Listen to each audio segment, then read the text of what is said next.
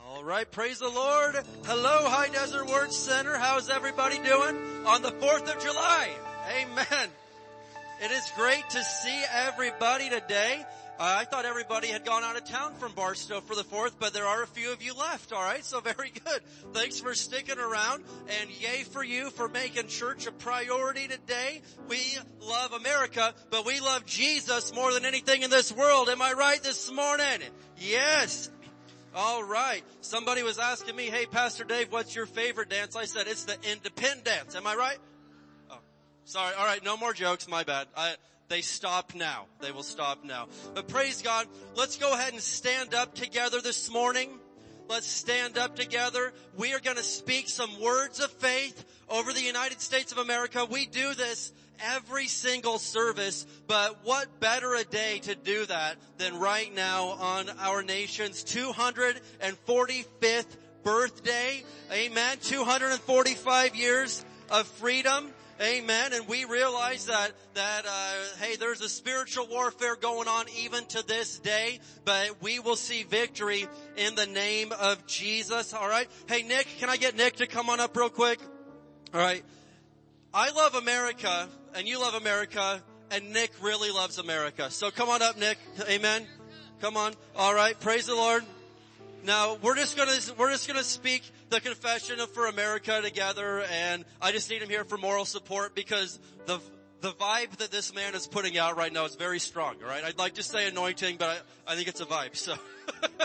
alright, so anyway, we're just gonna speak these words of faith together and say it like we mean it.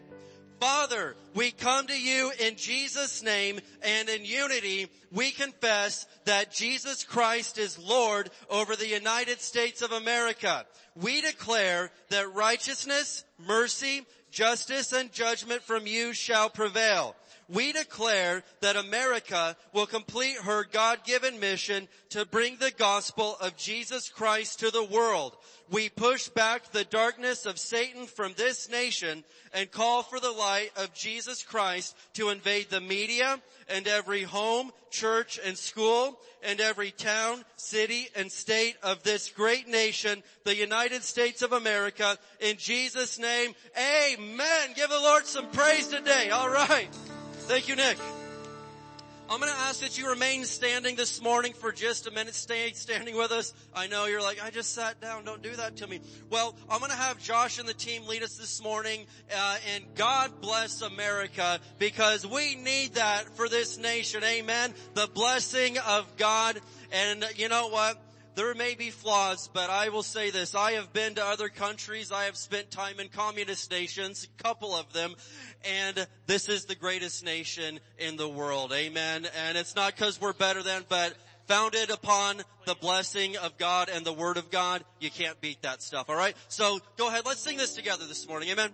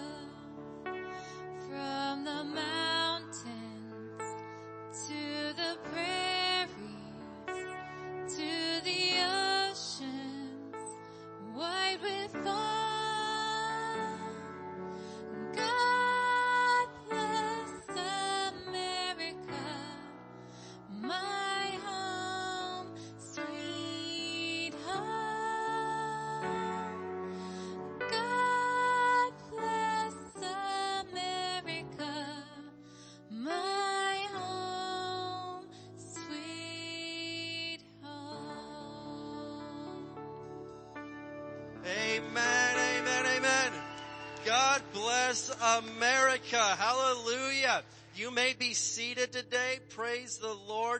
Well, it is a wonderful day to be in the house of the Lord, and we're really grateful to see a nice turnout even on the 4th of July. Amen. Well, we'll go over a few quick announcements here with you today. Um, first of all, the, the kids are all in their classes. The older kids are going to be playing just, I think they told the parents, a few little water games. They're not getting fully immersed, but like some water balloon toss and stuff like that. So if they come back wet, hey, you're welcome, alright? That's our gift to you. You just take those wet kids home and we just wanted to bless you extra special today because there's nothing like that, alright? And I also want to remind you that uh, every Sunday morning from 9 to 9.30 over in the office building. We've got our Sunday morning Bible class going on, studying the book of John, one chapter a week for 30 minutes. It's a great opportunity to be in a small group and discuss the Bible and learn together, meet some friends. So Austin Brady's leading that for us every Sunday morning, 9 to 9.30 in the office building. Alright? Amen. Very good. Who loves the Bible? Yeah, yeah, you love the Bible, so that's a great chance for you, alright? There is no six o'clock service tonight. I know everyone's gonna be out watching fireworks and blowing things up and cooking things over open fire. So do that because we're Americans and we love to do that stuff. So go out and do that and, uh, and we appreciate that. Now another big thing coming up, July is a big month around here on July 18th, alright, that's a couple Sunday nights away, we are going to be canceling that service and throwing a great big birthday party for my dad. It's his 70th birthday. Yes. 70th birthday for Pastor, and uh, we're gonna have a great big barbecue. We've got a sign-up sheet back there at the info booth, and I, I think we still need a few things for that as far as uh, food donations, because we're all just pitching in and uh, making it happen. So don't miss that night. It is going to be an absolute fun time as we celebrate, and uh, and we're thankful for Pastor. Who's thankful for Pastor Samples coming and bringing the Word of God? Amen. Sticking through it. Hallelujah. All right, and then another big news. I know uh, this is it's already making the rounds on social media. Listen to this: the HDWC social media T-shirt contest is coming back. I'm not feeling that, but that's, that's alright. I'm gonna forgive you on that. But, but, uh, every time the Olympics roll around, it, it started off by coincidence, by accident, but I noticed every time we do a t-shirt contest, it just so happens to be during the Olympics. So, check this out. Starting Friday, July 23rd, when the Olympics start, we are bringing back the HDWC t-shirt contest. If you don't know what that is, uh, it's where you get a High Desert Word Center t-shirt, and we've got some uh, coming in, and you take the best picture that you can of yourself rocking that t-shirt and you tell everybody, hey, I love Jesus, I love my church, and you're, and you're, you're telling people about your love for the Lord and your church, alright? And so, uh, the last time there was a, we, you know, I don't know if everyone does this, but we had a cash prize on the table, I think of, uh, what, $16, alright? 16, and, and Adriana won that, alright? This girl, she posed as, she had the audacity, she put on an HDWC t-shirt and posed in the window of Gap both of them did, and uh, and acted like mannequins, and they just did that, and and it was wild and crazy. And uh, we've had some. I need to bring some examples in. Uh, we had uh, Jesse Montenegro, Jesse Garcia, and Robert. They climbed on the roof of the church building and did the you know dab, whatever, you know. So there's some good stuff out there. And you may be thinking, well, I love my church, but I'm not willing to put my life on the line for my church or get arrested by posing in a store window. That's fine. Just take a good picture of yourself, alright? And, and so, anyway, but here's the big news, alright? We wanted to up the prize this time. We're gonna up the prize. Hold on to your seats because you might fall out. I don't want anybody getting hurt in here, alright? Not on the 4th of July. The first prize will be $17.76. 1776. Come on somebody. Yes. Independence. Yes. And you know, uh, it may be in coin, it may be in loose change, but whatever, you're gonna get it, alright? Just, it'll be there. I'm good for it, okay? And so, you'll also get rejoicing rights for the next two years until the Olympics come around again. And as I've said, we don't call it bragging rights because Christians don't brag. That'd be wrong. But what we're going to do is let you rejoice for two years that you're a winner and all of your church family, they're winners too. They're just not as big a winner as you are. Amen. Let's give the Lord some praise this morning. All right. Very good. Now, uh, one last announcement. If you don't have a t-shirt, we're placing an order next Monday. And so you can go to the bookstore directly after service, pre-order your shirt, $12, and you can get a red one or a black one kid sizes all the way to adults. But anyway, if you don't have one yet, make sure you get one because you want to get in on this action. It's going to be absolutely awesome. All right? Very good. Well, I want to take one opportunity before we do our tithes and offerings, and we want to welcome anybody that's with us for maybe the first time or the first time in a long time. We've got a gift for you, and we want to just give you some information about the church. If you could raise your hand, and we will welcome you this morning. Very good. Very good. All right, Heather, you, Heather's going to come and give you something right there. Very good. We thank you for being with us and that'll give you some info on the church and let you know what we're all about, alright? Well, who knows what time it is now? Happy time. Well, what is that? Man, the Bible says that God loves a cheerful giver, so we decided we're gonna be happy when it's time to give, because God loves a cheerful giver. If you need an envelope, raise your hand. The ushers will get you one. If you're giving online, you can go to hdwc.org slash giving. We're gonna open our Bibles this morning to Deuteronomy chapter 8. Deuteronomy chapter 8. Amen. Can we get excited for the Word of God today? Yes. Thank you. Deuteronomy chapter 8. I'm in the New King James. Deuteronomy chapter 8 and verse 18. And it tells us this. And you shall remember the Lord your God. For it is He who gives you power to get wealth. Why? That He may establish His covenant, which He swore to your fathers as it is this day. And so there's a lot wrapped up in that verse, but it says you better remember the Lord your God. And how do you remember the Lord your God? There's a lot of ways that you remember the Lord your God, but one of those ways is by simply obeying His word, being a doer of the word. And one thing the scripture clearly tells us is to be tithers, to be givers. And every time that I bring my tithe up, every time that I put my offering in, I'm remembering the Lord God and His word. I'm remembering the things that He's done for me. I'm thanking Him and blessing Him for all that He's brought me through. I'm remembering the Lord my God. And what does it say? Why is He doing this? So He can establish His covenant in the earth, which He swore to your fathers. And we just completed a whole series about covenants, right? Now this would be the covenant of Moses written to these guys, but thank God Hebrews 8, 6 says we've got a better covenant with better promises. And so, no doubt about it, I'm gonna obey God in His Word and there is blessing in the obedience. Amen.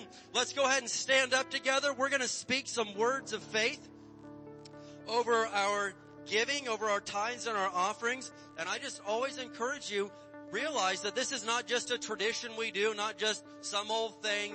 There's power when we speak words of faith over anything, even our giving. And so let's say this with faith, say it like we mean it, then we're going to worship God, alright? As we bring the Lord's tithe and give offerings today, we believe we receive jobs or better jobs, promotions, raises and bonuses, benefits, sales and commissions, growth in business, settlements, estates and inheritances, interest and income, rebates and returns, checks in the mail, gifts and surprises, binding money, bills paid off, debts paid off, royalties received, blessings and increase. Thank you, Lord, for meeting all of my financial needs so I have more than enough to take good care of my family, to give generously in the kingdom of God, and promote the gospel of the Lord Jesus Christ. Amen. Let's go. As you bring your tithes and offerings, let's just stay up here at the altar together and worship.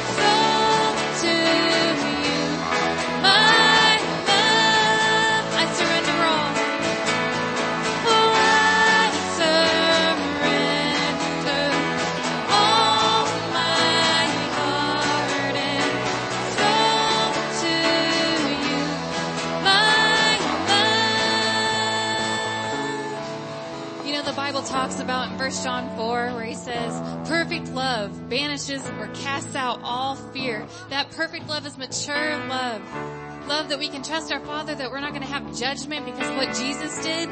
Love of, uh, that love that casts out all fear of judgment or of fear of death or anything like that. We don't have to be afraid because our Father has us and He gave His Son Jesus as the perfect sacrifice to redeem us back from all of that. So we can just say, Lord, here we are. We surrender. We throw up our arms to you. Anything that we need, anything, anywhere you're leading us, Lord, we just give it all to you today. We surrender it afresh to you. We can trust you because you paid it all. You gave it all. You gave your only son for us. And we thank you, Lord.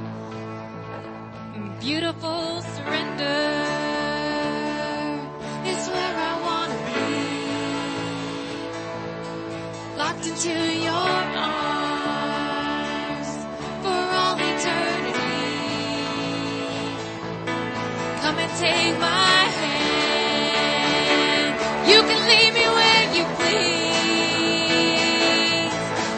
beautiful surrender is chasing after me.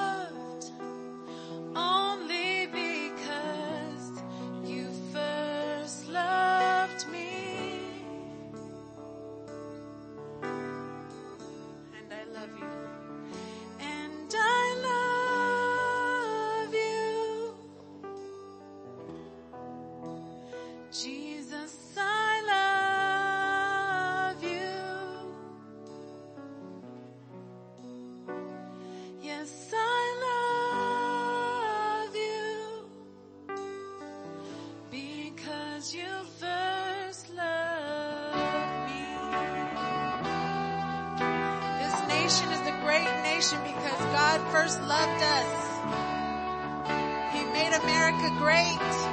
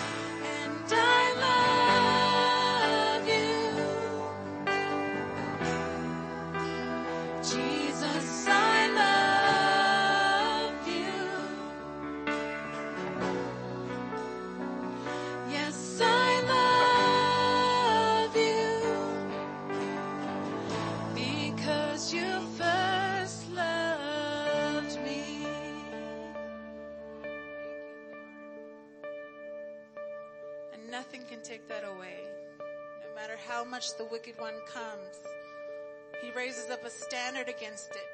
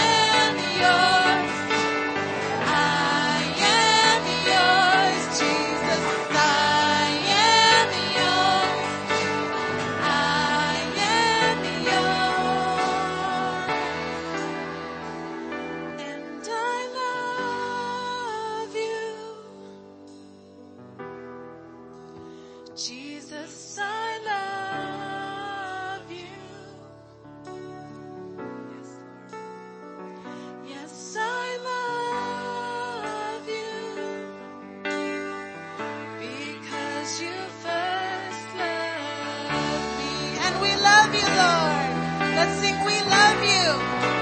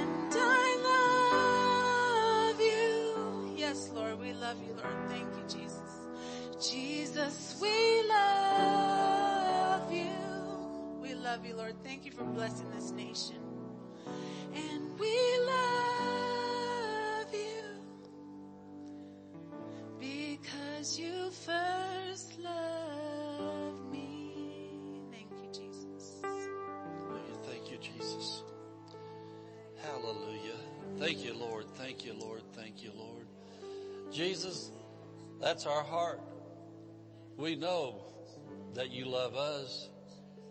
And you proved your love for us because you came down from heaven to earth, become one of us. And you lived totally free from sin and holy and righteous all the days of your life on earth. And then you took our punishment. You took our judgment. You hung on the cross for us. You paid the price for our sin. And Lord, the way we prove our love to you is we live our lives according to your holy commandments, according to the word of God. And Lord, you said in Matthew 22 that the first great commandment is love the Lord our God with all of our heart, all of our soul, and all of our strength. And then to love our neighbor as ourselves. And you said that's equal to the first commandment. And you said that's how all people should know we're your disciples. Because we have love one for another. And Lord, we know if there's ever been a time that the world needs to see Christians love, not only you, but prove their love by loving one another and love the people around them so they know who you are and what you've done. It's now.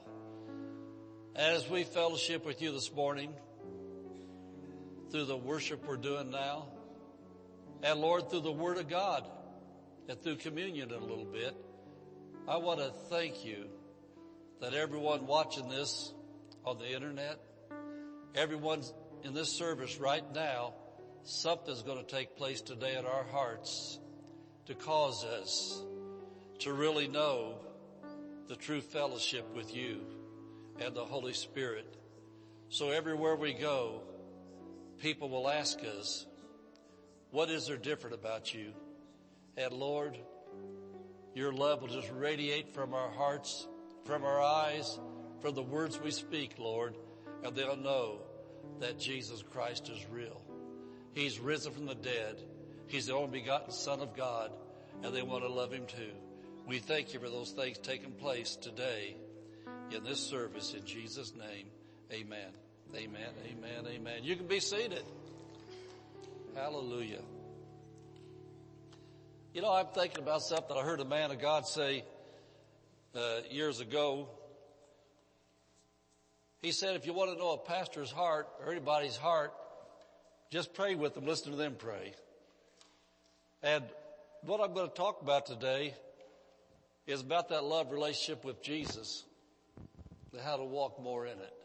But I want to show you something from a bookstore that this is the book that Mrs. Pastor took out of my journal and wrote and we have lots of these back there. I'll wait till we see it so you can see it. And we're coming up. We're coming up. There we are. What always precedes the major move of God. And I was realizing this morning as I was preparing myself to come in and share what the Lord has me today that this is really the heart of this book. What always precedes the major move of God. And I'm thinking about when the Lord gave this to me back in the year 2000 to where we are today in America that, uh, wow, there's only one thing that will turn America. Only one thing that'll change America. That is Christians getting serious in their walk with Jesus. That is Christians being able to pray effectively Christian leaders to be able to lead with the anointing of the Holy Ghost, with the plan and purpose of God, and then Christians becoming united around Jesus. You know, Christian churches are never going to agree on every little jot and tittle. But one thing Christian churches ought to be in unity on, and believers too. No matter what denomination we are, no matter what form of Christianity we are, there's one thing that unites Christians. Heaven's real. Hell's real. Eternity's forever. And there's only one answer to get delivered from hell and go to heaven. That's receive Jesus Christ as a Lord and Savior. And so it's time for Christians to quit fight, fighting about politics, about whether they believe in tongues or don't believe in tongues, about all the stupid little things that they fight about, there's one thing that's for sure. Every human being that dies without Jesus Christ goes to hell.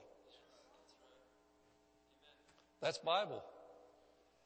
And the gospel is every human being that dies because they've received Jesus Christ as Lord and Savior, they go to heaven. And God did not commission angels to preach the gospel. God did not commission prayer alone to get people to receive Jesus. He said that people receive Jesus because somebody tells them. And, you know, that's not notes, it's just coming out of the heart now.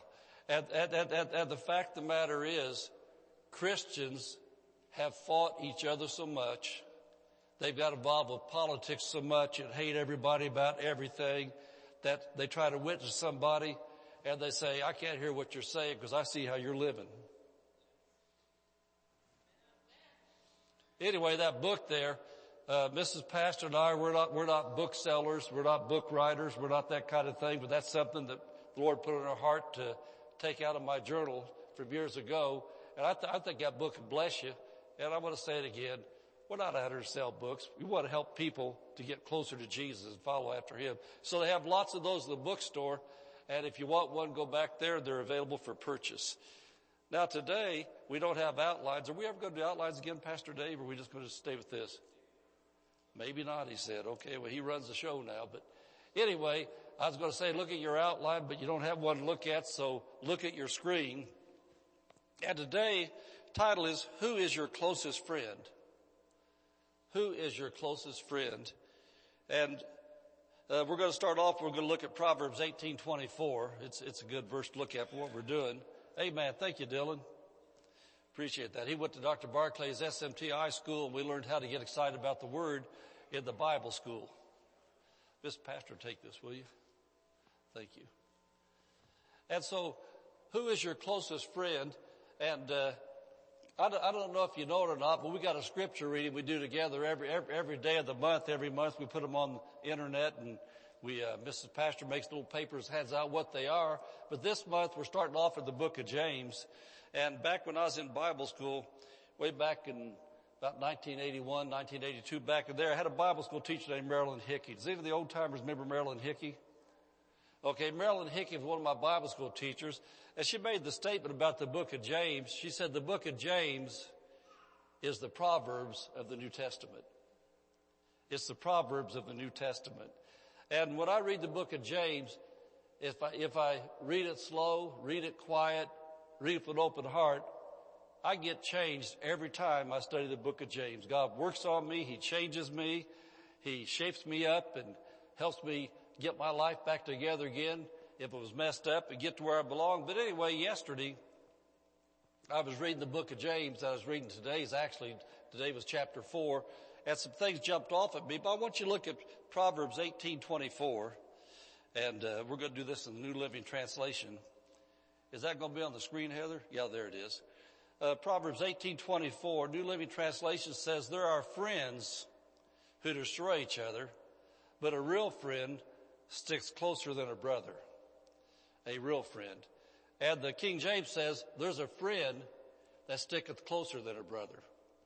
And so I was telling Mrs. Pastor as I was thinking about that verse on the way to church, while I was thinking about that, I was thinking about my family, that uh, the one I grew up in. Uh, my, my mom and dad had had seven kids. Well, we outdid them. We had eight. But anyway, out of seven kids, there were six brothers and one sister. And I, and I know over the years, my brothers and I, my sister, all of us, we've had, we've had fallen outs at different times and disagreed, got upset and mad. But I know one thing I always noticed when an attack came on any of us, it's just like the old cowboy shows, the wagon train circled and we got together. But then again, I'm thinking about this in the spiritual context. I think about this. I've been born again 41 and a half years. I've did my best to be a good Christian, live a good Christian life, but there's times when I've made wrong choices, wrong moves and dumb stuff. But I had a friend named Jesus through the Holy Spirit. And no matter how dumb I was, how bad I missed it, he stuck closer to me than a brother. He always stuck with me. Amen. That's the direction we're going today. That uh, who is your closest friend? And we're going to look at some things, and, and the things we're going to look at again, they're going to be out of my journal, out of my prayer closet yesterday morning, some things that I picked up on that I thought, this is what the church needs to hear. This will help a lot of Christians. And James chapter 2, verse 23 in the Living Bible. James chapter 2, verse 23 in the Living Bible. And, and I like this. It says, and so it happened, just as the scriptures say, that Abraham trusted God. Abraham trusted God. Abraham trusted God and the Lord declared him good in God's sight. He's even called the friend of God. The friend of God. And yesterday, when I was just spending my time with Jesus, and I never spend time with the Lord to get a sermon, I spend time with the Lord because I want him to talk to me about my life. I want him to help me and so my sermons come out of my personal walk with Him, not because I say, Jesus, I gotta have a sermon, gotta have it now, but I just love to spend time with Him and then speak to people from my heart what's real to me. And so yesterday when I was looking at that, uh, there's some things in life that's bothered me for a while and I know that I've got contracts with people on different things. I realized a contract I had, I've been just kind of just been hit daily about Will they keep the contract? Will they keep the contract? And yesterday jumped off at me. Wait a minute. I've been looking more to them than I have to him. And so I realized, wait a minute, I'm going to have to shift my focus off of this man, his piece of paper said he'd do this. I had to get my eyes back on him. That told me what he would do and know that I'm going to trust God because I'm his friend. That's a word for somebody sitting in here right now. There's something you're dealing with in life and you got your eyes off of him and got your eyes on it or them. If your eyes are on him, he'll take care of them. Amen. So make it, make it, make that shift in your faith. Make that, make that adjustment in what you're believing and what you're thinking. And when you do, all of a sudden, that Philippians chapter four Verse 7, that peace that passes all understanding will guard and keep your mind. Did you ever think about what that means? The peace that passes understanding? What that means, that's like a bypass. You've got a spirit, you got a soul with your mind, will, and emotions. And so your understanding tries to figure it out. And the more you try to figure it out, the more you lose your peace. And so I know that, uh, you know, some of us have went through serious health things over the years, our financial things. And when you've cast your care upon the Lord in those things, then all of a sudden a bypass operation takes place in your soul.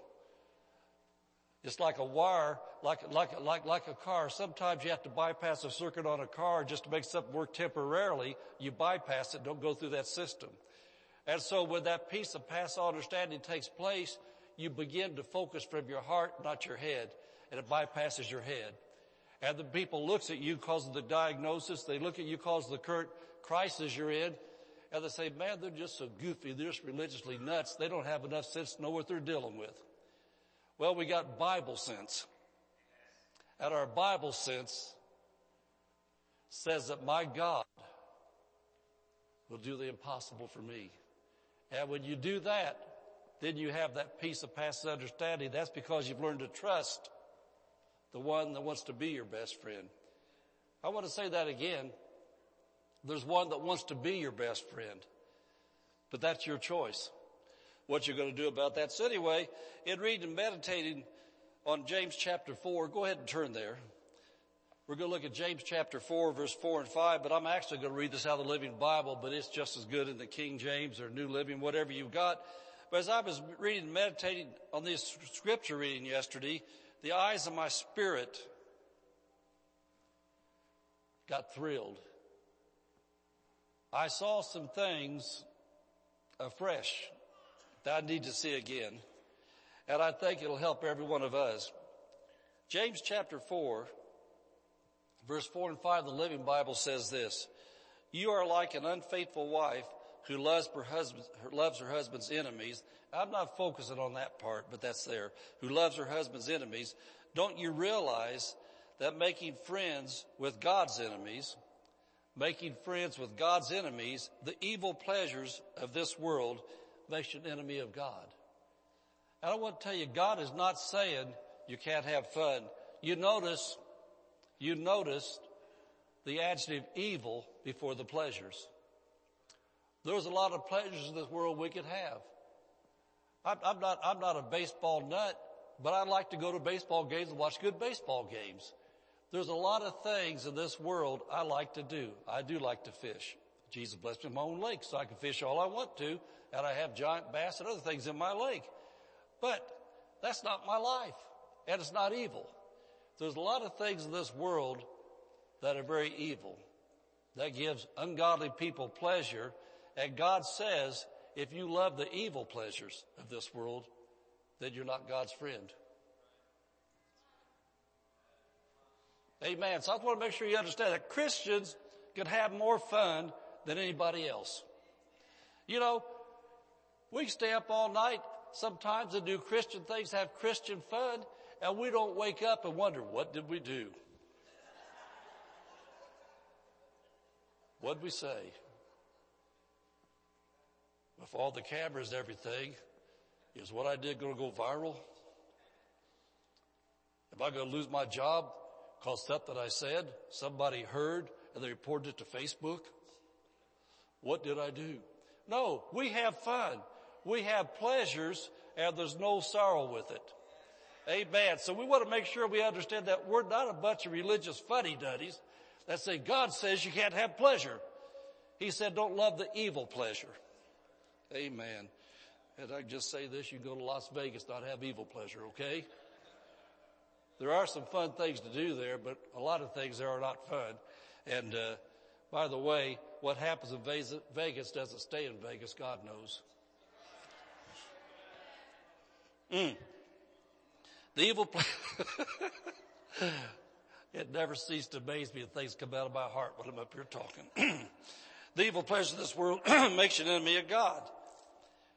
I say it again, that if your aim is to enjoy the evil pleasure of the unsaved world, you cannot also be a friend of God.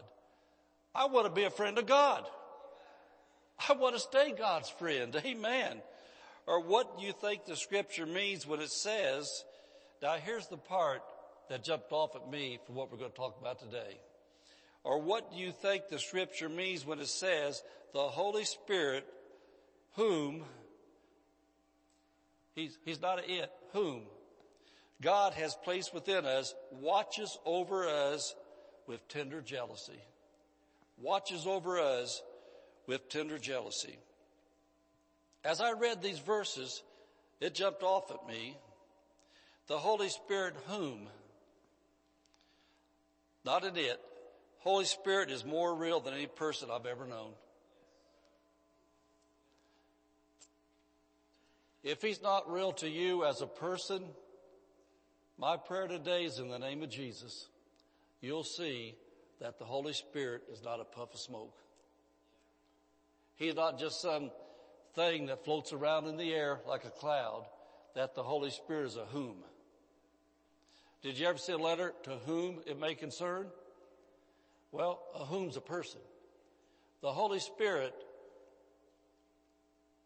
represents Jesus on the earth. He's here in place of Jesus. Jesus is right now at the right hand of God on the throne of God. He's right there. The Holy Spirit's on the earth in our hearts and He's the one that communicates with us what Jesus wants to say to us. He is the great communicator. And He wants us to know Jesus. And this morning, I, I uh, in fellowship with the Holy Spirit, we're not going here, but I just want to make a suggestion. Sometime this week, slowly read verse by verse John 17.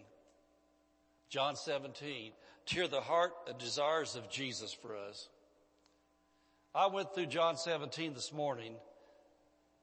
That's the whole chapter of Jesus praying for the body of Christ for us. And over and over and over again, afresh today, like I'd never read before, Jesus spoke to me how contrary the world system is to his system, the kingdom of God, and how it operates. Over and over he prayed that the world would not get in us, but we'd be in the world and change the world for him. That the world would know because of how we live that Jesus is real.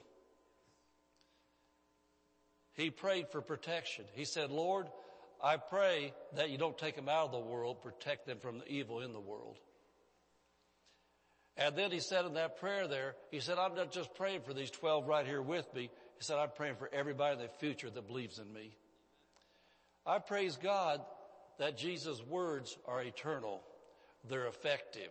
Those prayers that he prayed 2,000 years ago are protecting Dave through the things he's going through. They're protecting Ilea and her family. They're protecting Leanne and Jamie and the Copies and everybody else. Those prayers are still working. We're down here because we're Jesus representatives. And then this morning, as I was reading those things and seeing those things, mark down and write your notes there, 2 Corinthians 4 4. There's things that you've got to understand about the kingdom of God and also about the kingdom of darkness. Jesus talked a lot about the kingdom of darkness. There's another kingdom. Kingdom of light, kingdom of dark. And in 2 Corinthians 4, 4, the Holy Spirit, through the apostle Paul, said these words. He said, there is a God of this world. That's a small g where he said that at 2 Corinthians 4, 4. The God of this world is the devil. And he said, the God of this world, we got to get a hold of this. We're temporarily in this world, but eternity is forever. What a human being, I'm going to say this again because I don't think Christians really understand how real these spiritual things are. Hell's real. It's absolutely real. And heaven's real. They're real. This world we're living in is a temporary thing. If you get to live to be 120 years old, that's nothing compared to eternity. How many have ever seen the ocean? We're out, we're out here where we got a big ocean. How, how, how much is one drop of water out of that ocean? It's nothing. How much is 120 years compared to forever? We think some of these th- things we go through on this earth are a long time compared to forever. It's a nothing. And so 2 Corinthians 4 4 says Satan is the God of this world, says he's blinded the minds of them which believe not. Why should Christians get so stupid blind about what's really going on and want to fight about politics? Or fight about somebody cheating them out of a hundred dollars?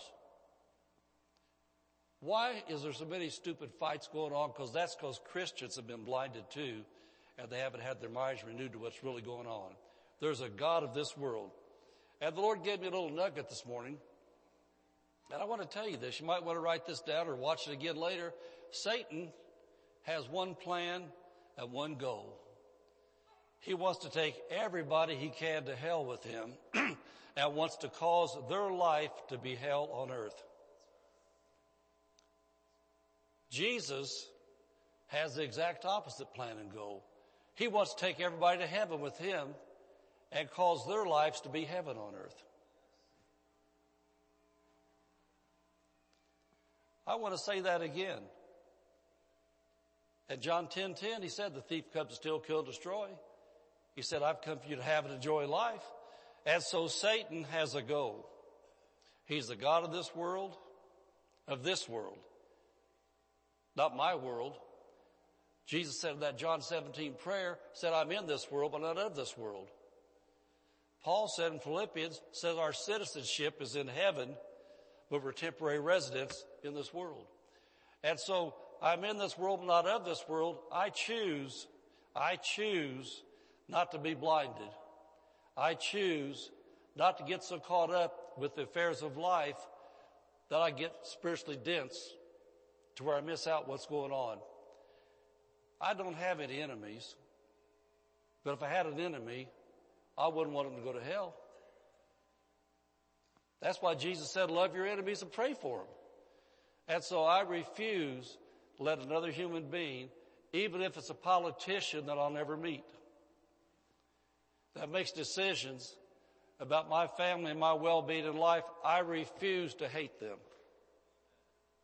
Because I know, I know that every deceived politician or journalists or whoever else in this world, if they die without Jesus Christ for all of eternity, Jesus said they'd be welling and gnashing of teeth and outer darkness.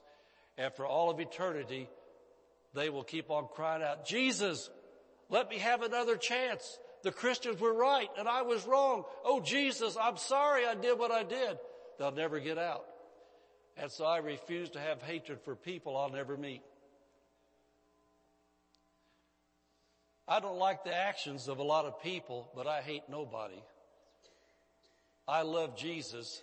Jesus loves people. So if I'm going to be Jesus' friend, I'm going to love people. And Jesus, back in his day when he walked the earth, he got very upset with a lot of people. The Sadducees, the Pharisees, the judges of the law, a lot of people, he said a lot of bad things about it. Can you imagine going in a church service with Jesus, full of religious people, you snakes and vipers. You're like, you're like graves. Said you stink. Your religion stinks.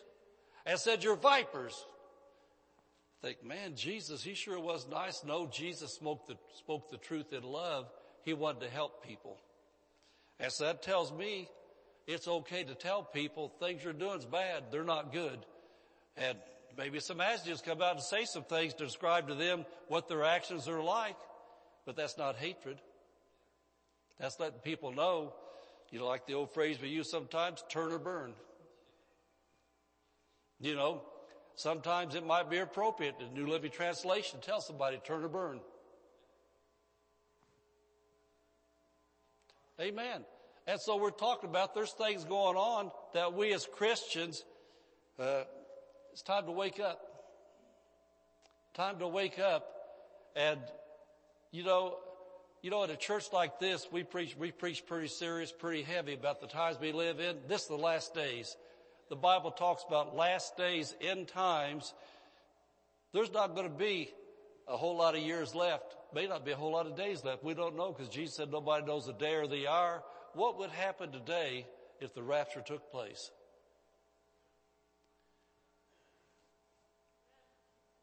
How many, how many Christians would really go? You know, I'm thinking about that. Jesus said there's a lot of people that are going to say, Lord, Lord, we did many wonderful works in your name. We cast out devils, we did this, and we did that. And then Paul said that the, even though you speak the tongues of men and of angels, you have not love, said you're not going to make it. And so we have to understand just because somebody goes to church, just because somebody reads their Bible, if they're not doing the things Jesus wants them to do, I'm not their judge. He is. With a lot of things he said about a lot of people, and I think it's time to recognize we're in the end times. It better be a time we start drawing near to Jesus. And amen. And having, having more than religion, but actually reading the Bible. And so anyway, it jumped off of me about the Holy Spirit wanting to be our friend. And so he lives in me. I realized this my journal. He lives in me. He loves me. He's jealous with godly emotions for my affection, my attention, and my love for him and the things he likes to do. And you know, that's very, that's very real.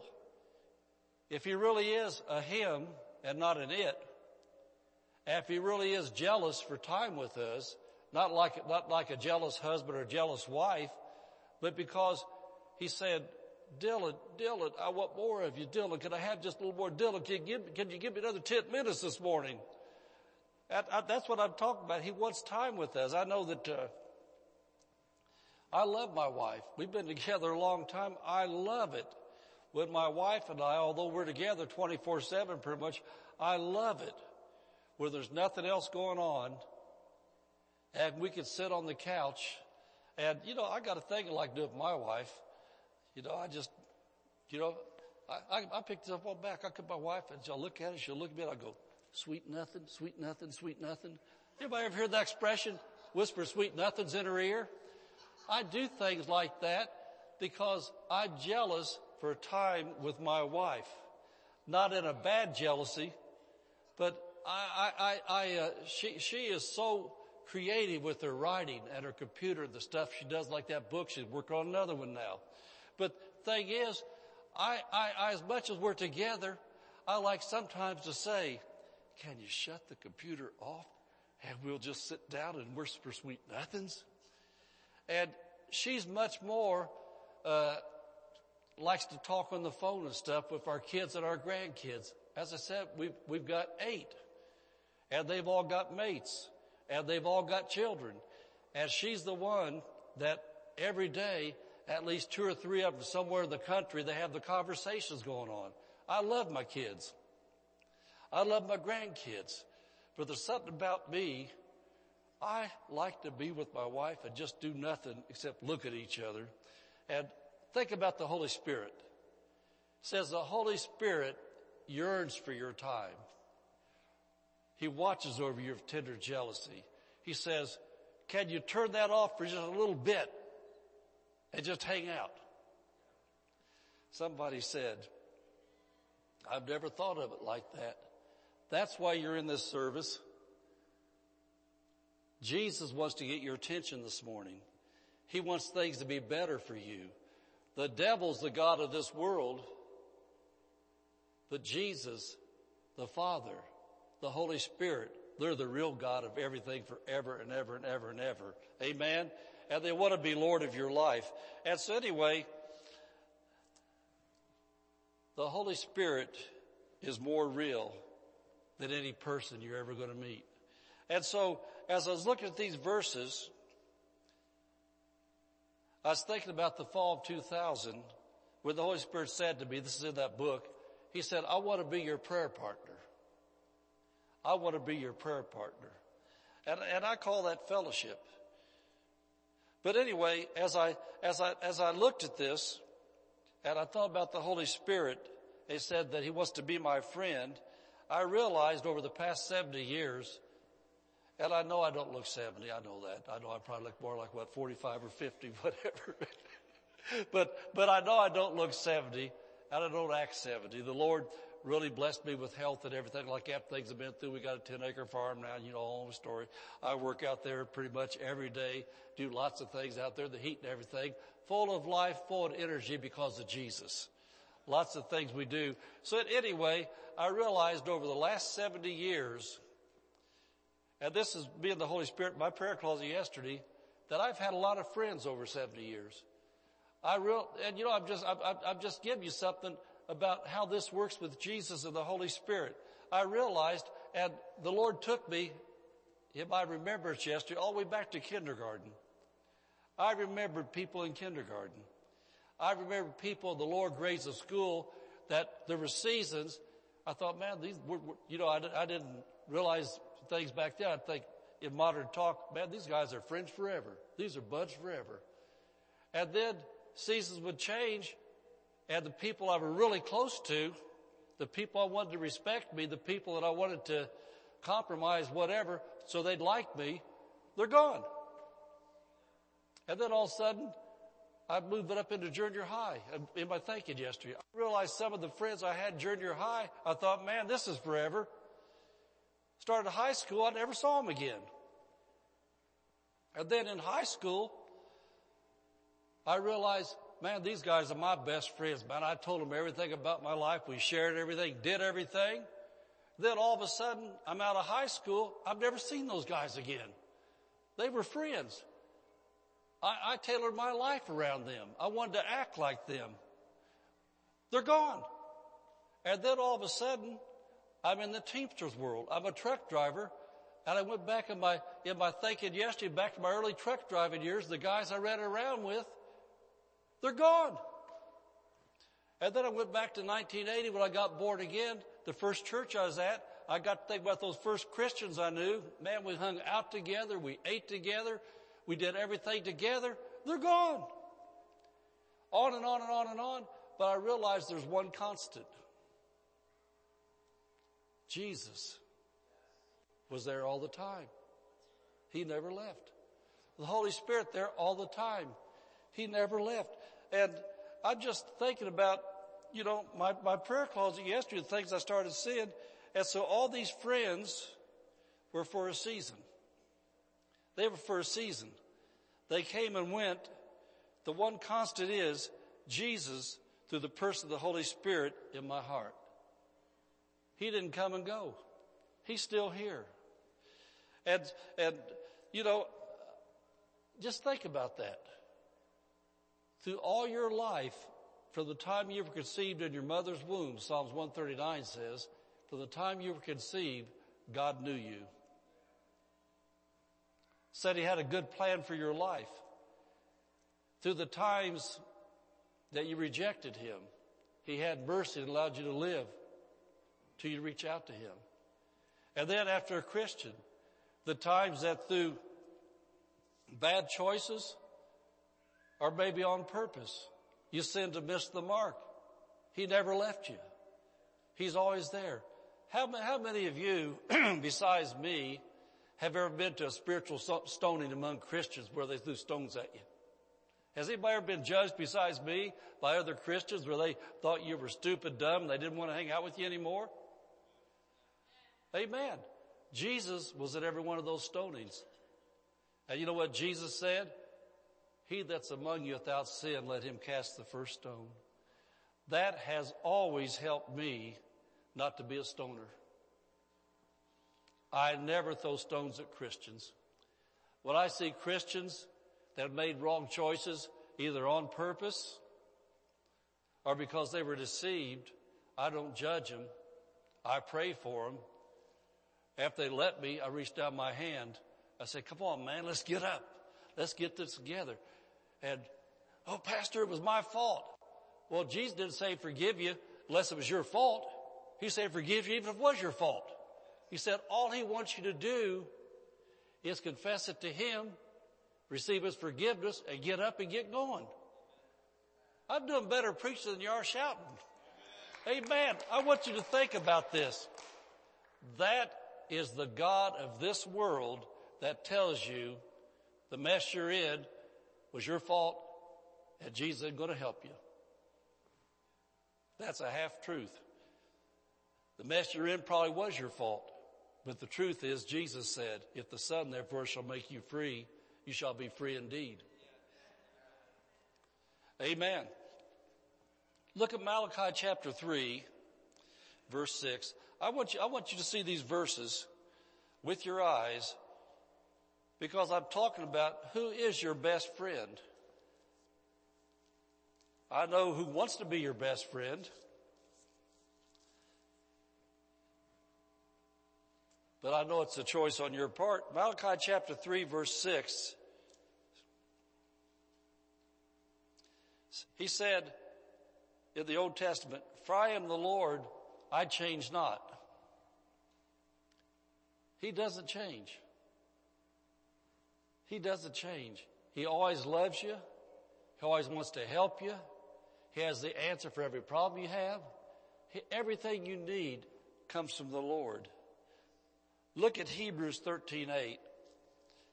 I've looked at these verses because I want you to see how constant, how consistent he is to what to make you understand how real he is and how he will always be your best friend if you let him. Hebrews 13:8 says Jesus Christ the same yesterday and today and forever. Yesterday and today and forever. And I think about I think about what I heard. I was at a ministers conference in 1981 down at John Osteen's church as a man named T.L. Osborn. And I'll never forget what he said was so real. He said, if you want to know what Jesus is like, read Matthew, Mark, Luke, and John. Don't listen to religious people. Matthew, Mark, Luke, and John is Jesus Christ yesterday. In Matthew, Mark, Luke, and John, the only people that Jesus ever got mad at was religious people that used their religion to hurt other people.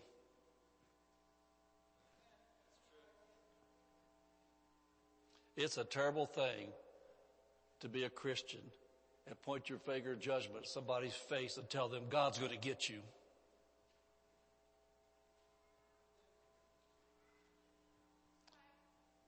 What did Jesus do? He said, woman, where's your accusers? He said, I'm not going to accuse you either. Just go and sin no more. He said, you did wrong, but I'm not rejecting you. I'm just telling you, get up. Sin no more.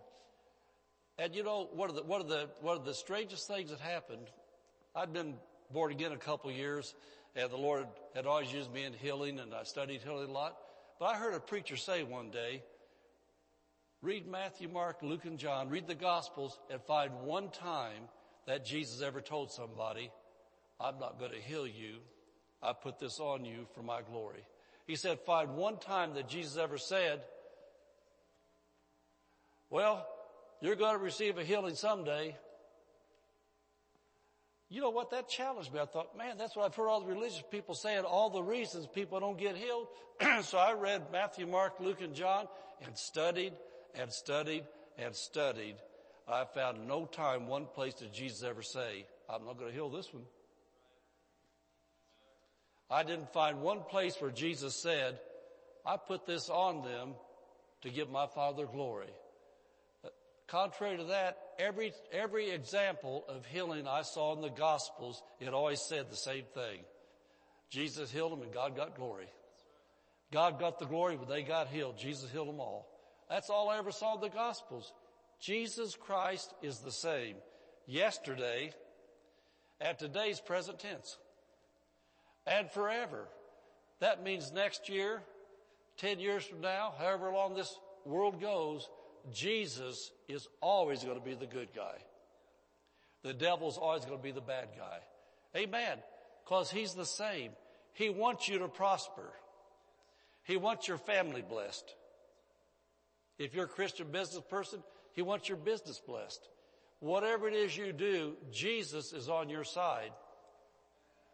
And you gotta know, he wants to be your best, best friend. Matthew 24, 35.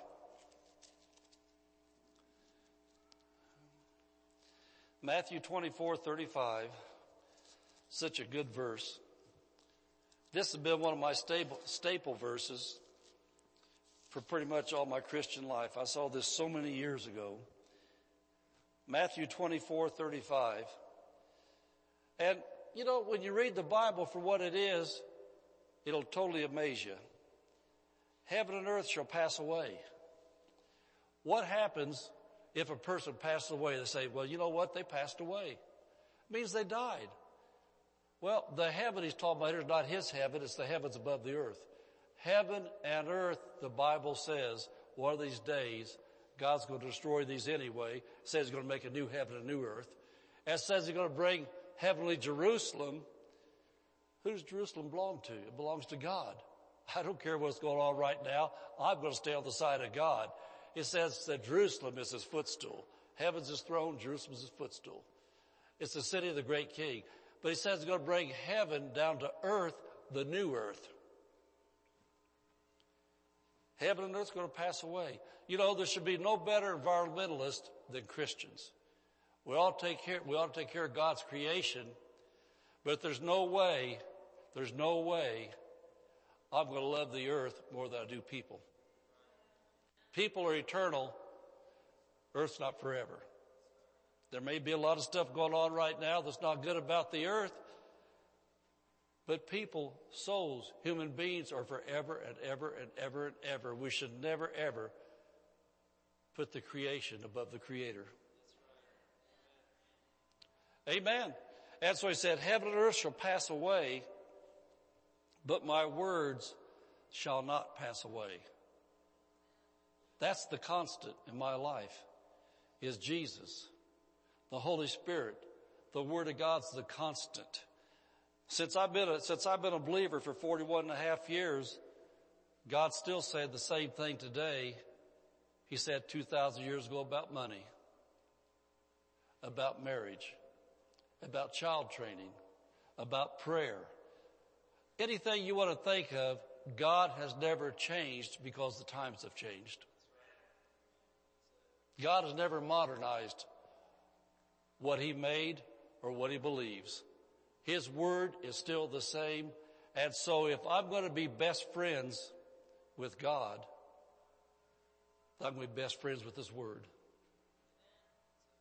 God's Word to me is God's love letter to me because He loves me. You know, I think about the New Testament, the will and testament of the Lord Jesus Christ.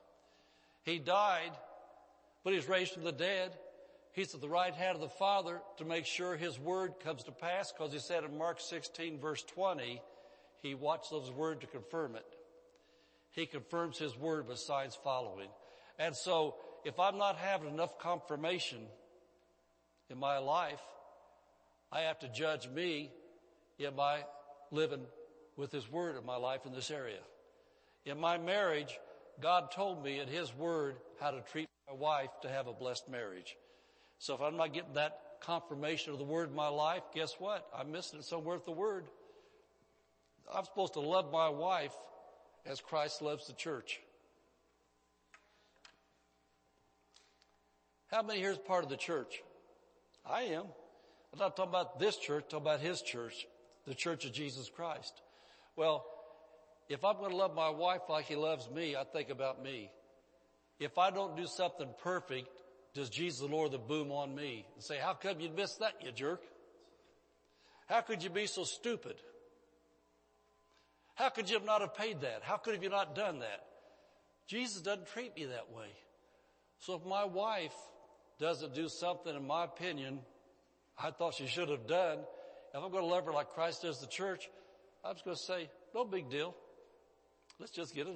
Come on, we'll, we'll, we'll get it. We'll make up for it. We'll make it right. Let's do it. Come on, honey. I love you. Amen. That's what I'm going to do. And you know, I'm thinking about the wife. The wife says it's supposed to submit to her husband as unto the Lord. Well, if you're submitting to Jesus and Jesus moves your heart to do something, are you going to say, oh no, Jesus, that's stupid. Well, that's dumb. I don't know where you got that at. Well, if you're going to submit to your husband like you would to Jesus, you're going to say, okay, honey, I know that you're the one that God's given the leadership for this marriage. And so if that's what you feel we're supposed to do, then we're going to go that direction then. Amen. I'm talking about how this works. His word has never changed. Amen. Amen. And you know, another, ver- another verse I want to give you. Just write this down. 2 Corinthians 13, 14. 2 Corinthians 13, 14. Paul talked about that the love of God and the fellowship of the Holy Ghost. The fellowship of the Holy Ghost is supposed to be a part of our life. And that word fellowship there in the modern translation says friendship. Says that the Holy Ghost wants to be in friendship with us. And the friendship he's talking about there, now, now, now get this. The friendship means a heart to heart. A sharing of the heart. How many here, if you ever been married, maybe didn't be a good marriage like that, but anyway, when it first started off, ours has stayed this way. Maybe yours hasn't. But my wife and I, for all these years, we don't have any secrets. I share my good times. I share my bad times. Whatever's going on, she shares with me. We are best friends. That's what the Holy Spirit says He wants with you, a heart to heart. If you're upset about something, He already knows it. Why not just talk to Him about it? If something's bothering you, if fear's trying to overcome you, whatever's going on, He already knows it. If you've started getting off into an area you shouldn't be in in life, He already knows it. Why don't you tell Him? I'm sorry. I was stupid again. Forgive me. Help me. I don't want to do this. He already knows your heart. He knows you. So if you're going to have a friendship relationship with Him, talk to Him like He's your best friend. He's not going to condemn you.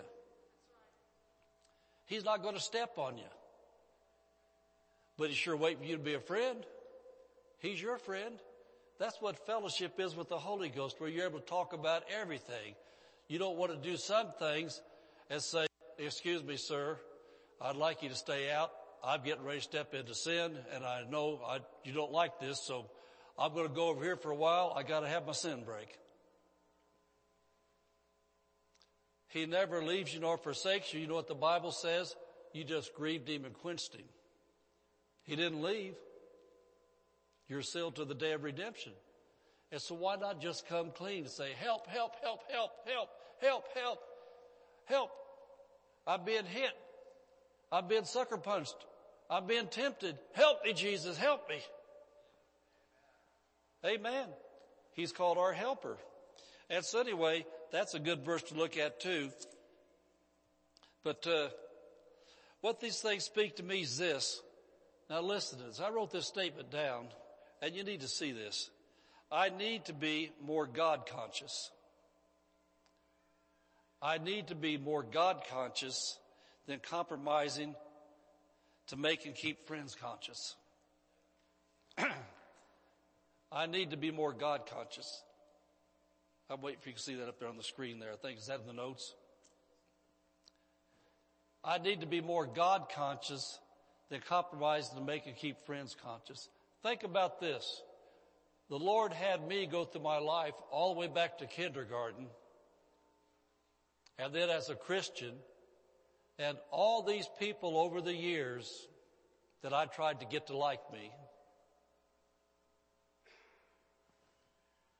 Sometimes when people were doing things, wouldn't pull me into it because I didn't want to say anything, because I didn't want them upset with me. And I went along with the program anyway, although I didn't agree with it. Where are those people at today?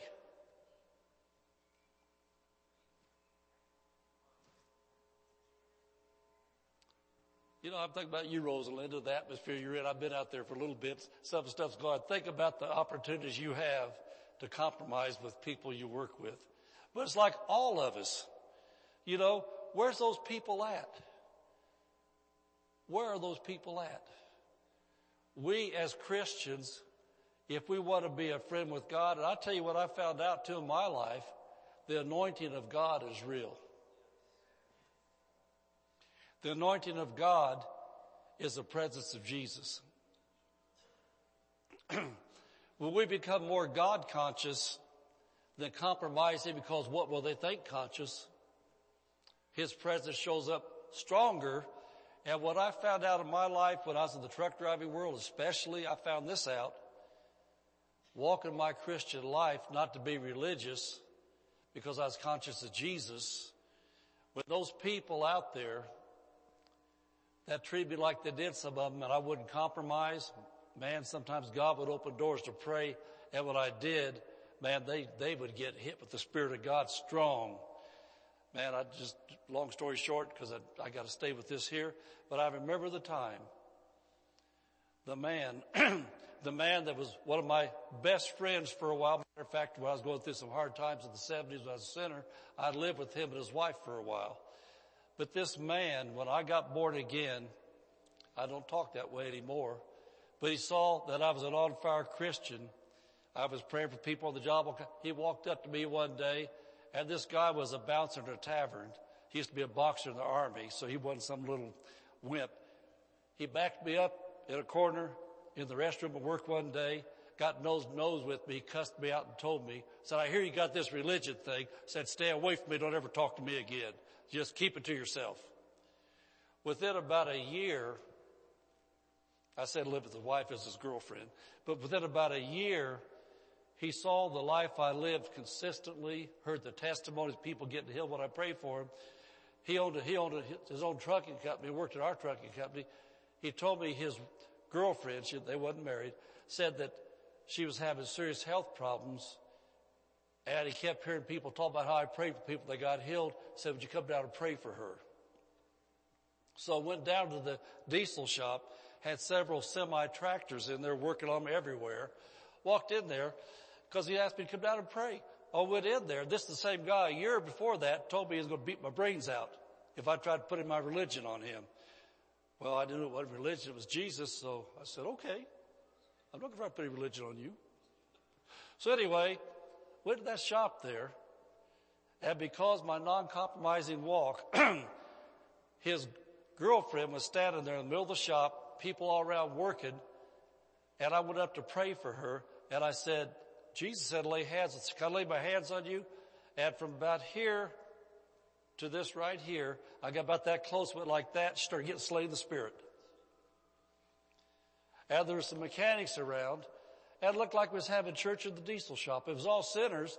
When she started falling, I kept trying to get to her, and she was going like that, and I never touched her. The mechanics jumped behind her to catch her.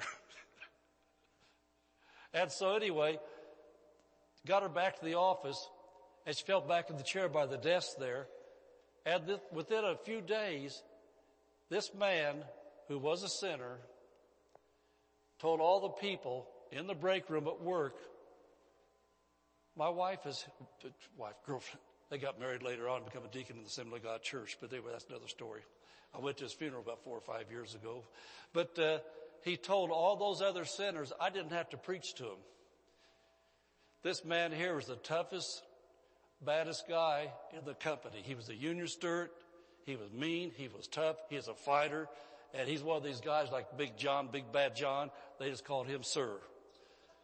He gathered all the sinners around and he said, Bernie prayed for Dolores and Dolores got healed. Amen. You know what I didn't do with my company guys anymore? I didn't go out and drink beer with them anymore. You know what I didn't do? I didn't compare who had the best dirty joke to tell today. You know what I didn't do? I didn't look at the good looking secretary's office and say, boy, what I'd like to do with her. I quit doing those things. And it wasn't hard to quit doing those things because Jesus Christ was real to me. He was my best friend. I fellowshipped with him in my Bible every day. I spent time with him in church. And because he's so real to me, it wasn't hard not to compromise my life with those guys anymore because Jesus was more real to me than what they were. Amen. And so anyway, anyway, you as well as I need to become more God conscious than compromising to keep friends that we may never see again. Amen. Amen. And so I love, I love good preachers and good preacher friends. I love good Christian friends. And I have a lot of good non-Christian friends. I love them, but they all come and go. They all come and go. But there is a friend that sticks closer than a brother. And so I want to close with a couple verses that have always meant a lot to me. A couple verses to live by. This is Hebrews chapter 13 verse 5 and 6 in the Amplified Bible. It's kind of a long verse, but I want to read this because I think this goes really fine with what we've been talking about today. You know, I, I just want to ask, I just think out loud sometimes, is this speaking to anybody today besides me? Does, does this seem real to you about how God wants to be your best friend? Jesus wants to be your best friend? And can, can you imagine, imagine this? If you had a, a human being friend and they were with you, would you want to hurt their feelings? Would you want to make them happy to hang out with you? Are there people, are there people you really like to hang out with? How many like the Holy Spirit to hang out with you? Man, Nadine, I keep seeing you guys sitting back there and thinking about your real estate stuff and the things you do. Man, it's so great to be able to deal with somebody that hangs out with the Holy Spirit in your business dealings. It means so much. I'm thinking about all, all of you out here in your dealings with your family and life. Wouldn't it be so nice to be at a dealing and nobody else know what's going on? You kind of just go inside of yourself, the prayer closet, say, Holy Spirit, what do you think about this? Are these people shooting straight? Is this right? What should we do, Holy Spirit? Or be talking to somebody, and I remember when I was a truck driver out there, all the situations I was in, something was going on, and I would just on this side be say, Holy Spirit, what do you think about that? Have we got an answer? Should I say anything? What should I do? Has anybody here ever had a best friend where you can't wait now I get all the text and everything like that, and you just kind of sitting there, and you just now you just text somebody, "Hey, I'm this situation right here. You got anything you can help me with? Somebody text you back? Well, I'll tell you what, before they had the smartphones, the most intelligent being in all the creation, whatever you want to call it, there ever is, has always been inside of me, and he responded faster than a text message. Amen. It wasn't Google either. It was God. And so Hebrews 13 verse 5 and 6 amplified says, let your character and moral disposition be free from love of money. Wow. Free from love of money. Don't you know there's plenty more where that came from? Give God the first 10% that what you got left be open with how he wants you to use it. And you never again have to worry about what are you going to do? What are you going to do? Be free from the love of money, including greed. I don't even know that word of variance. Should have looked it up, but well, lust and craving for earthly possessions. Craving for earthly possessions. I think about what a waste that is. The stuff that you buy, you give them so much for, and then next thing you know, they're at a yard sale, garage sale, or somewhere else for for a dollar, had you gave a thousand for it. And just somebody's junk. But anyway, craving for earthly possession, and be satisfied with your present circumstances of what you have. For he, God himself has said, I will not in any way fail you. He's my best friend. Do you believe that? That God won't fail you?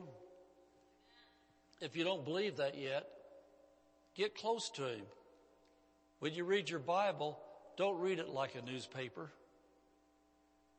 Daily scripture readings, devotions, whatever you do, don't read it like you're just reading a chapter in a book.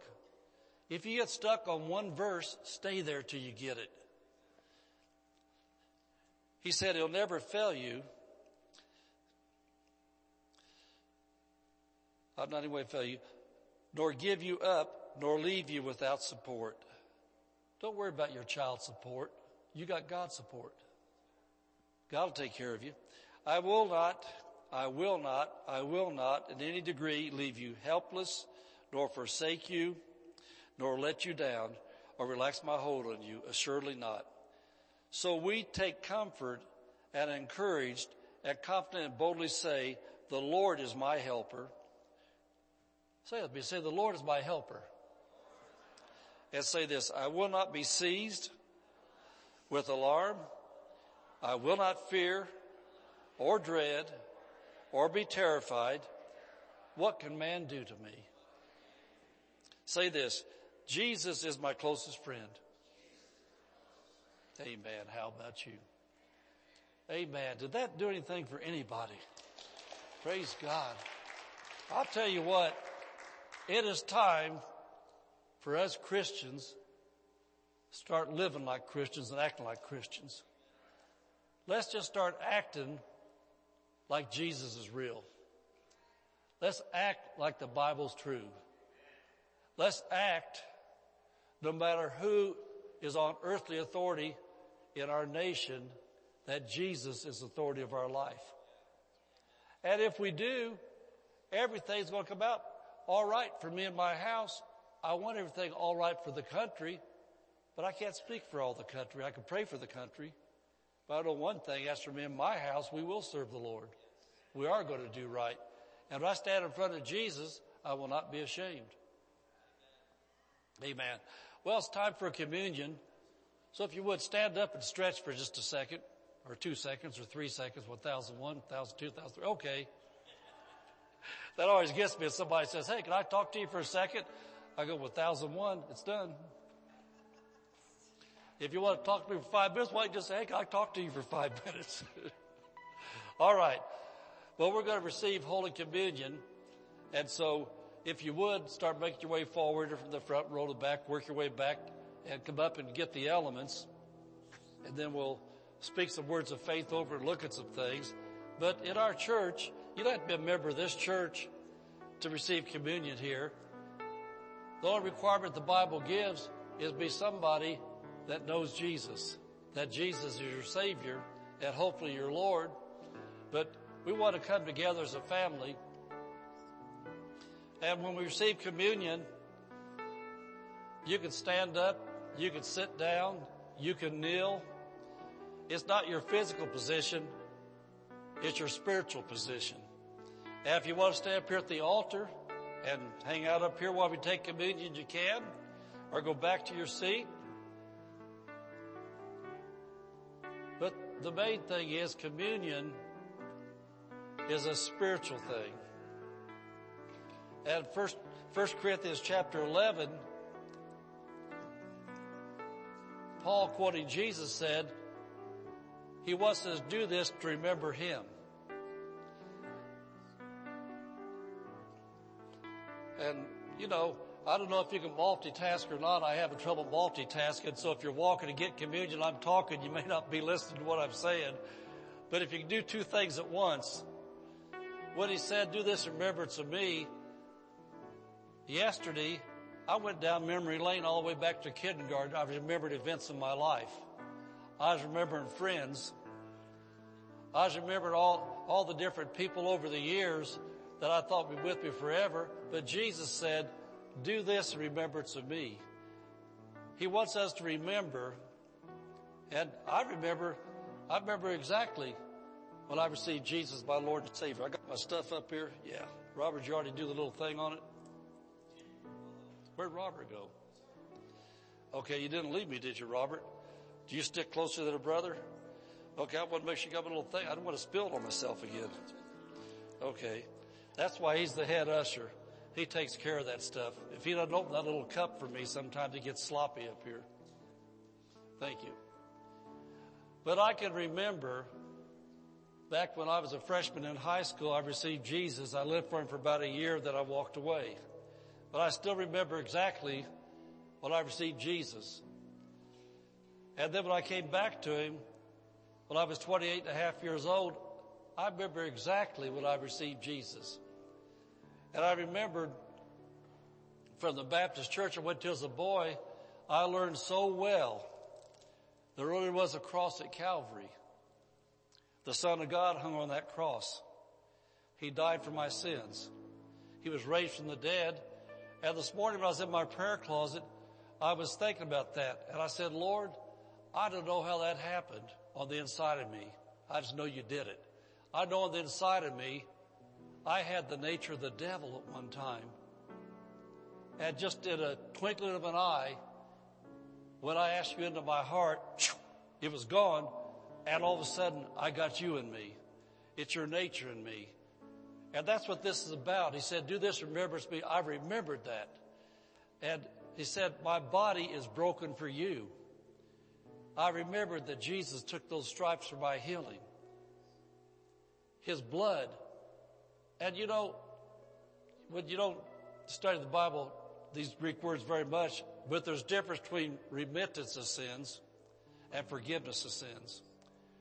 When you, as a Christian, as, as a sinner, come to Jesus to become a Christian, and you ask Him into your heart to forgive you of your sins, He remits them. That means He just takes His, His whatever He wipes it away with through His blood, He wipes out your whole past life. That's why I live in a 70 year old body, but the person lives it here is 41 and a half years old.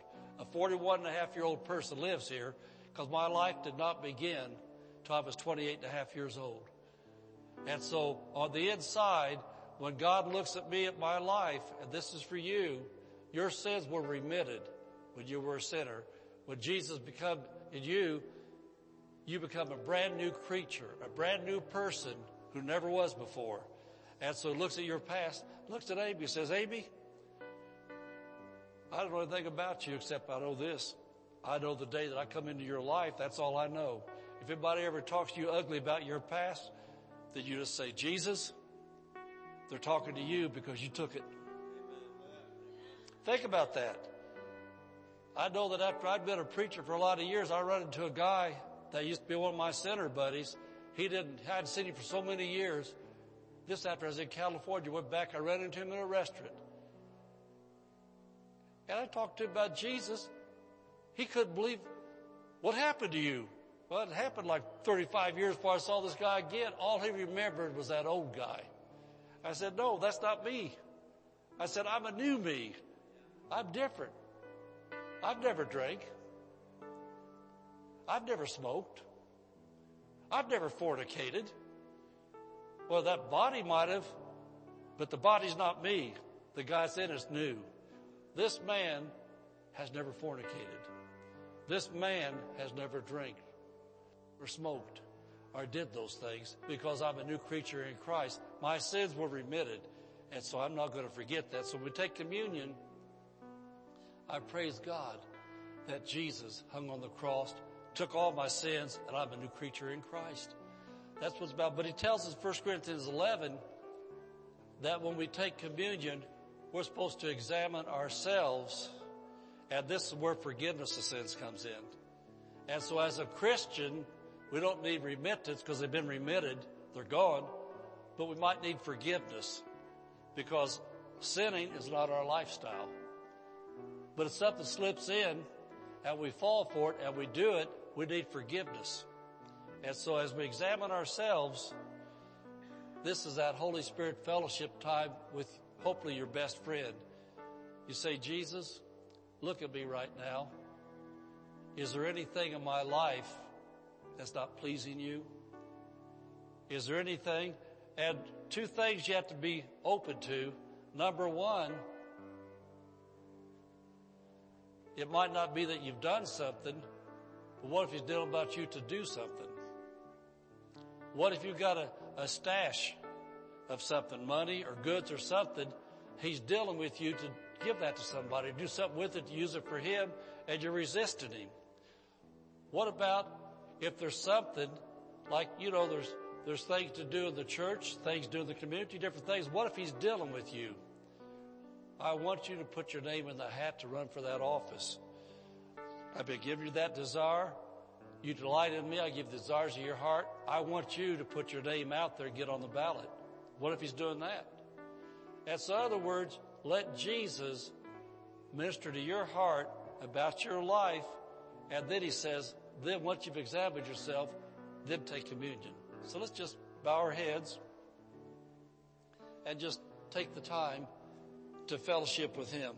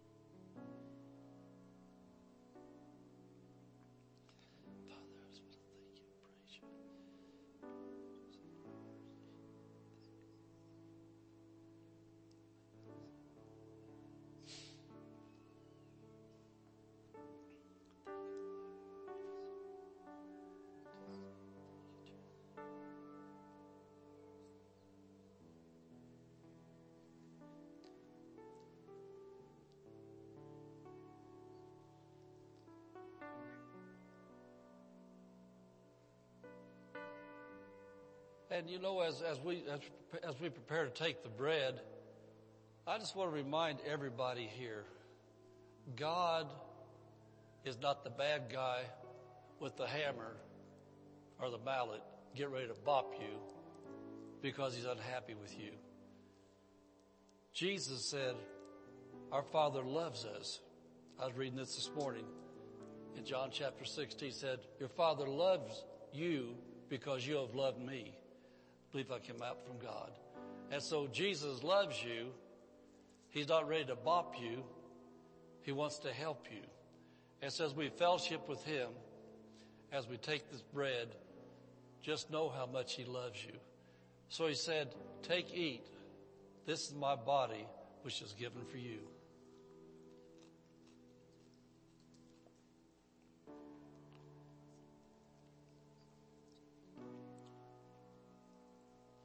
You, Jesus. And they said, this is his blood which was shed for remission of our sins. He said, often as you do this, do this in remembrance of me.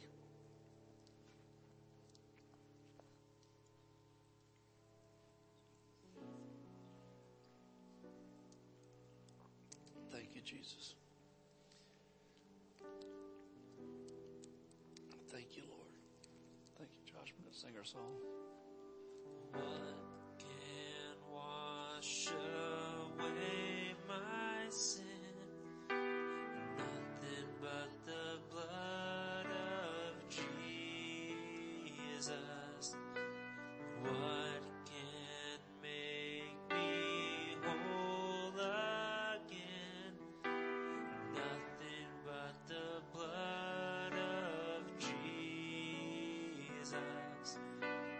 Oh, precious is that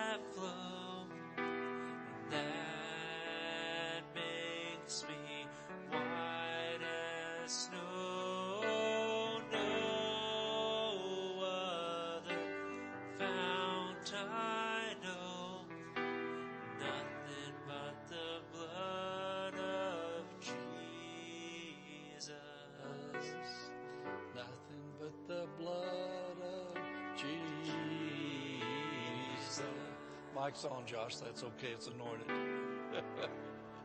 Hallelujah. Well, altar team, come up here. We'll pray for people, for anybody that needs prayer. I'm so glad that our church is back into full-time service again. We're able to, to minister to you. If, if you need prayer for anything, we want to pray with you.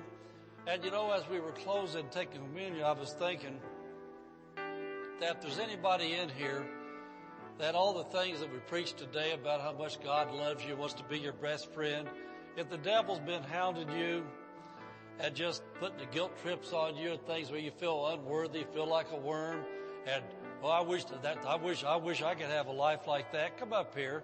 Let us pray for you and get that off you. That's the devil trying to harass you and keep you from enjoying God's best. But whatever you need, healing, family things, pressures of life, we're anointed with the anointing of the Holy Ghost of God, and we want to help you.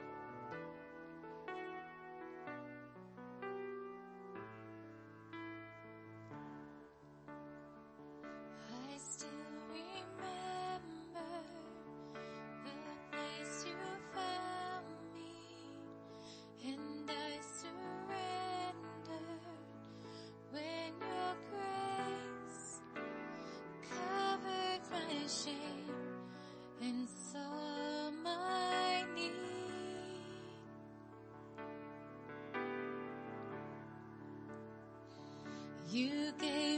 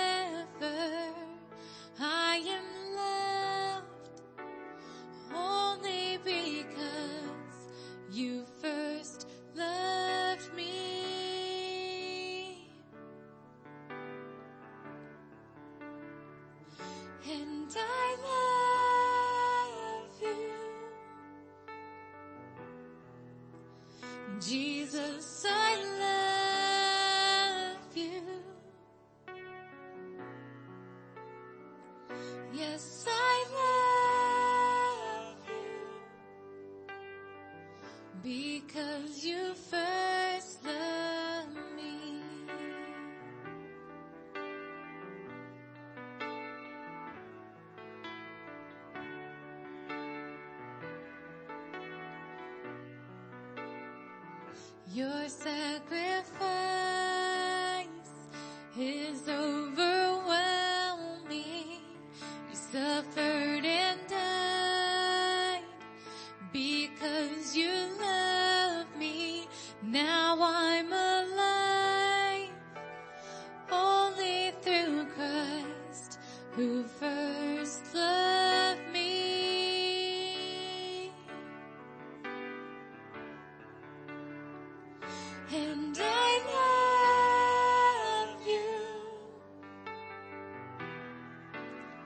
Jesus, I love you. Yes, I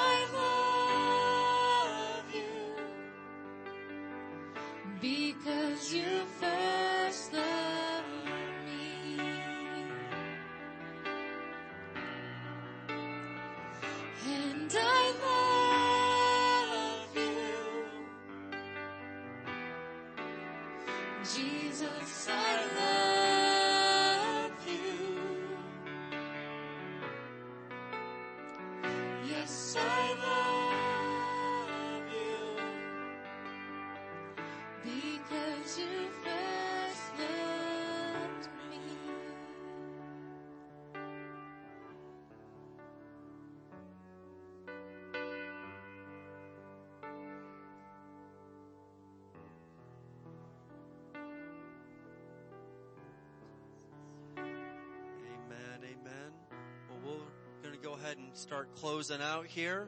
But man, who was blessed today? Wow, I received that word. Thank God we've got that friend that sticks closer than a brother. Jesus is that friend and he's with us every step of the way. And we gotta always remember that no matter what's going on, alright?